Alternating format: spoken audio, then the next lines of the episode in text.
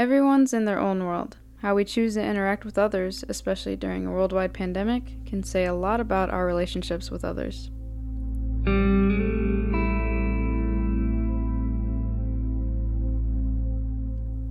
My name is Vanessa Rivera. I'm a junior studying journalism and digital media at Marquette University.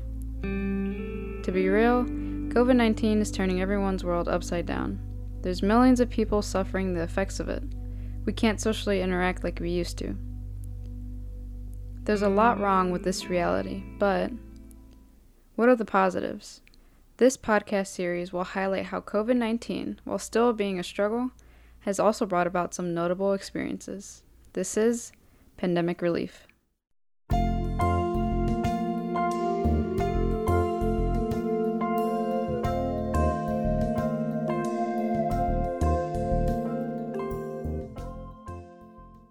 Over 100,000 positive cases a day, 10 million cases so far. The United States is spreading COVID 19 rapidly, and that's just one country.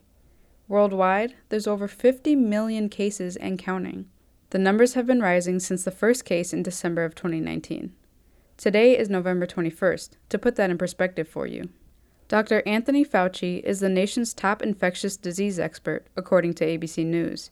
He predicted four months ago that the U.S. would eventually reach over 100,000 cases a day if things don't change. His prediction came true on November 4th. The country reached nearly 108,000 cases just that day. As the Northern Hemisphere enters its winter months, the flu season begins. Symptoms from the flu are very similar in people who have COVID 19. From difficulty breathing, chest pains, muscle pain, fever, or cough, it can be hard to tell what's what when I first had it, I had like the stuffy nose, congestion, a little sore throat. I had a, like a slight cough, nothing super serious. Um, I had a little bit of chest pains. After I got tested, I lost my sense of taste and smell. Um, I had really bad muscle aches, like really bad, like even like pain medicine didn't help. My stomach really hurt, like I couldn't really keep food down very long then I also felt like a tightness in my chest. Um, and I was like, okay, maybe that, you know, that's, that's a symptom of coronavirus. Later, I got tired and I had a stuffy nose and I lost my taste and smell. I had the chills. I was exhausted constantly. Like, literally, just walking around my house was tiring. All three of the people you've just heard from had symptoms of the flu, but one symptom stands out for a couple of them the loss of taste and smell which isn't listed as a typical symptom for the flu, but it's a symptom for COVID 19. While millions of people are testing positive, not everyone's experience is the exact same. There's a Facebook page called Marquette Ticket Exchange. The page is meant to sell and buy tickets to sports games, but without sports, it's more so people selling random items, asking others to take surveys, and more. I decided to make a post on November 21st asking the Marquette community to describe the pandemic in one word the variety I received paints how different this journey has been for everyone. Unstable, growth, chaos, sadness, patience, self discipline, depressing, adapting, frustrating. Each word carries its own story that a lot of people will never get to hear. But I have a few stories from Zoom calls for those listening in. And of course, each story has its happy side. For many, this pandemic has been unproductive. That's Kaylee Starl. She's a sophomore at Marquette University. She found out she was positive during a hard time for every student. Within like 30 minutes, I got the results that I was positive. And so this was during midterms week.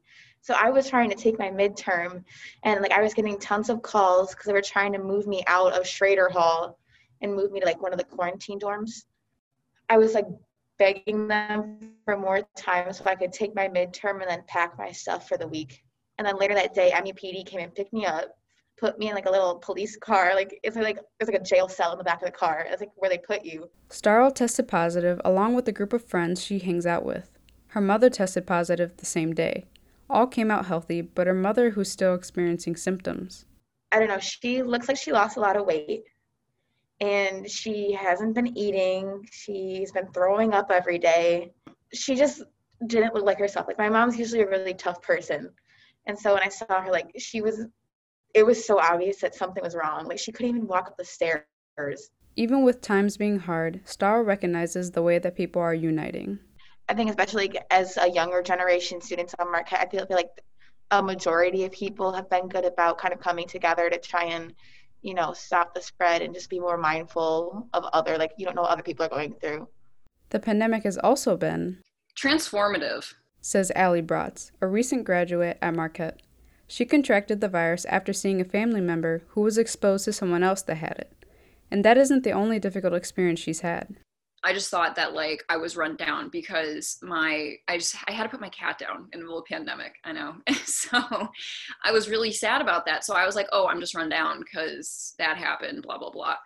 And then I would, then like two days later, I got more sick, and my dad was like, hey, I tested positive, and then my mom tested positive, and then I tested positive, and then here we are. During her time with COVID 19, Bratz's friends checked in on her from a distance and even after the virus isn't infectious and she's medically cleared, the quarantine didn't end there for her. Once you quarantine for 10 days, like people socially still don't want to see you at all. I say that for like my friends or my family, no one wanted to see me until at least like a month after. I, I don't think people realize that and it's it's very detrimental to mental health. I'll say that much. Bratz is recognizing the change going on in the world, including in herself. I feel like it's changed me, and I feel like a lot of people have felt that way.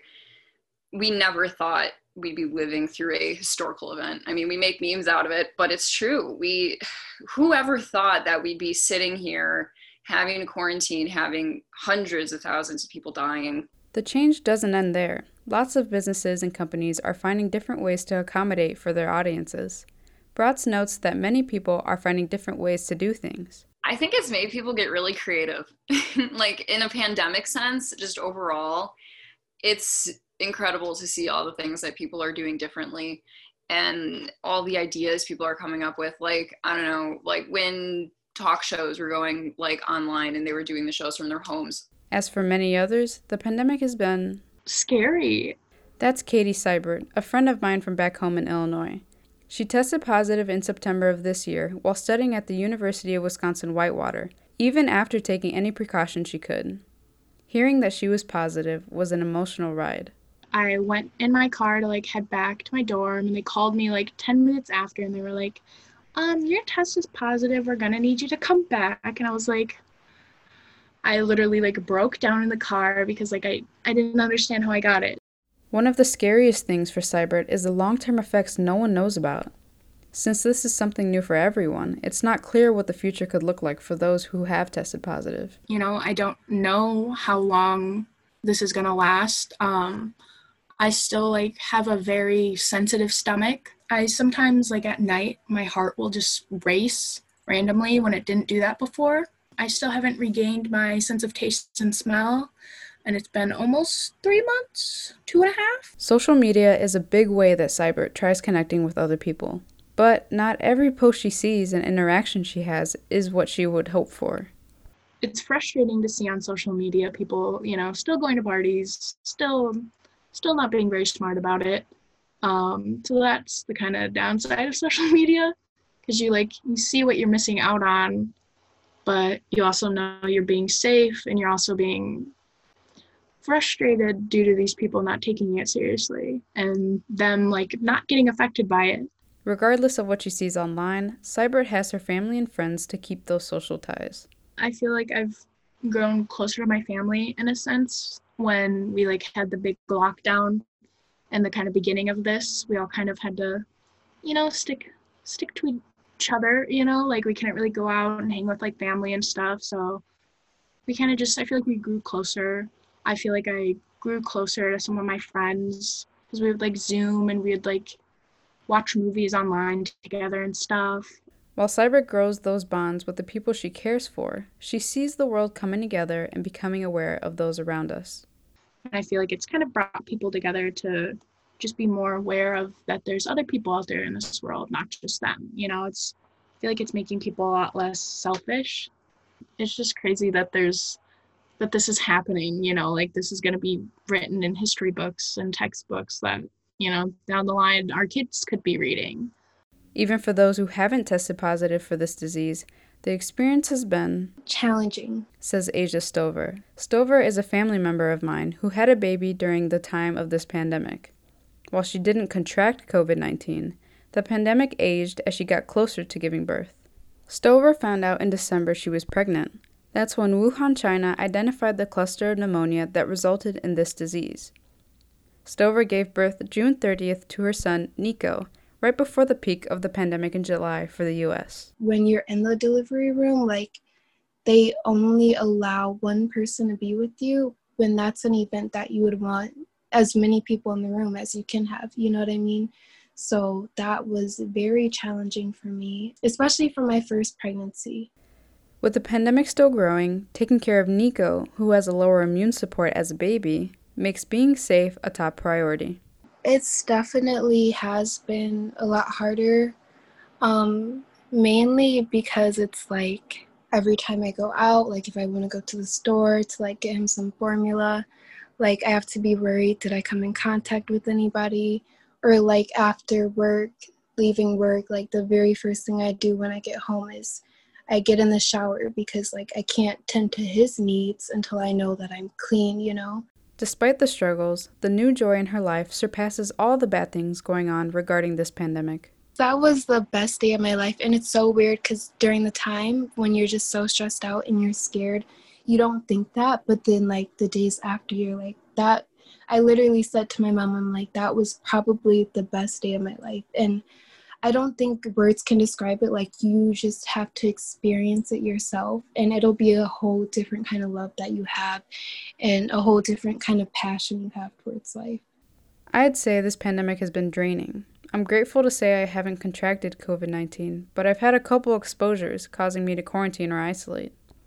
Being a college student during this time can feel especially difficult.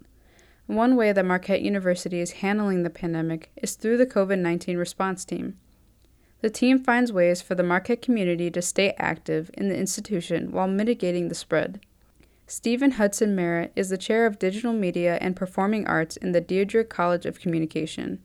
For him, the pandemic is also challenging. Hudson Mairet is a co chair in the External Contact Subcommittee within the response team, along with Rana Altenburg, the vice president for public affairs.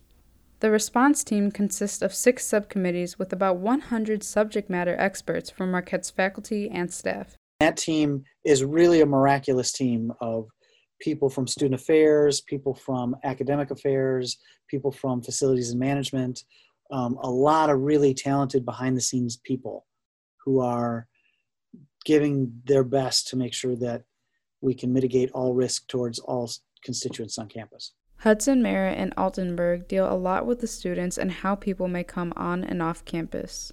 We look at anything that has to do with events, um, so like student events. We have a, a, touch on like medical clinics, and it's not that we run them, but we just have a, a, a touch point with that. Certainly, any of the student activities, student events like theater and music and dance, and that might have an audience. How do we address that?